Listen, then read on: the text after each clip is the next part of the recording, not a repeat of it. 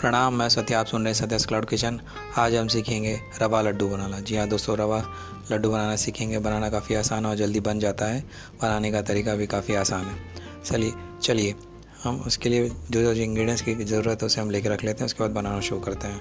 सबसे पहले आप लेके रख लीजिएगा रवा 200 ग्राम और चीनी 100 ग्राम। चीनी को अच्छी तरह पीस के रख लीजिएगा पाउडर बना के रख लीजिएगा।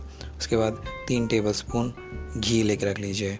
और 50 एम दूध, गर्म दूध और काजू एक टेबल स्पून और किशमिश एक टेबल स्पून उसके बाद आप एक एक करके बनाना शुरू करते हैं। सबसे पहले एक पैन लेके रख लीजिए। पैन को मीडियम फ्लेम में रख लीजिएगा। उसमें रवा डाल के उसे अच्छी तरह मिक्स कीजिएगा। पहले घी डालिएगा एक टेबल स्पून उसके बाद उसमें रवा डालिएगा। उसे अच्छी तरह से मिक्स कीजिएगा।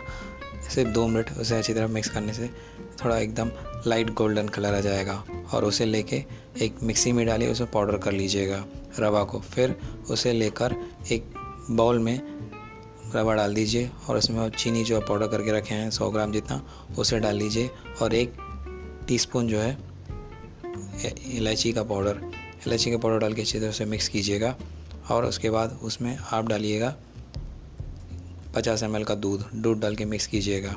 और साथ ही बाजू में थोड़ा सा एक छोटी सी कढ़ाई लीजिए और उसमें एक दो टेबल स्पून घी डालिए और उसमें काजू और किशमिश डालिए। जैसे डालते थोड़ा, ज़्यादा पकने मत दीजिएगा, नहीं तो जल जाएगा। डालते ही थोड़ा, पहले घी को थोड़ा गर्म होने दीजिए, उसके बाद काजू, किशमिश डालिए और तुरंत डाल के निकाल दीजिएगा और उसमें डाल दीजिएगा रव, रवा में, जिसमें जो है मिक्सचर आप तैयार रखे। हैं जैसे आपने 50 एम दूध भी डाला इसमें, अच्छी तरह उसको अच्छी तरह मिक्स कीजिएगा और हल्का सा मीडियम गर्म तो रहेगा ही। और तुरंत उसे लड्डू बनाना शुरू कीजिएगा गोल आकार में। गोल आकार में इसको तरह दबाना शुरू कीजिएगा, आपका लड्डू तुरंत तैयार हो जाएगा। अगर आपने छोड़ दीजिए, छोड़ देंगे, अगर आप दो मिनट जितना तो वापस आपका रवा लड्डू बनना मुश्किल हो जाएगा।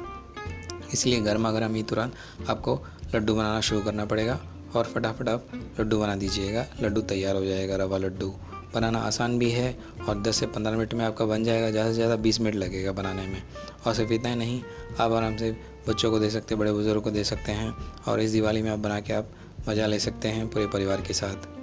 फिर मिलेंगे अगले एपिसोड में, तब तक के लिए अपना ख्याल रखिएगा, बड़े बुज़ुर्ग का सम्मान कीजिएगा। अगर आपको मेरा यह एपिसोड अच्छा लगा तो लाइक कीजिएगा और लोगों से शेयर कीजिएगा। धन्यवाद। जय हिंद, वंदे मातरम।